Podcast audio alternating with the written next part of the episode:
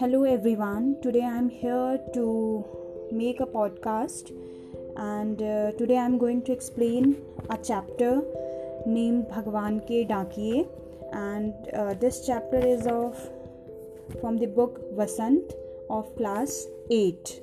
So, uh, this poem Bhagwan Ke Dakiye has been explained uh, very nicely in this chapter. Uh, I hope you will uh, enjoy it. Thank you.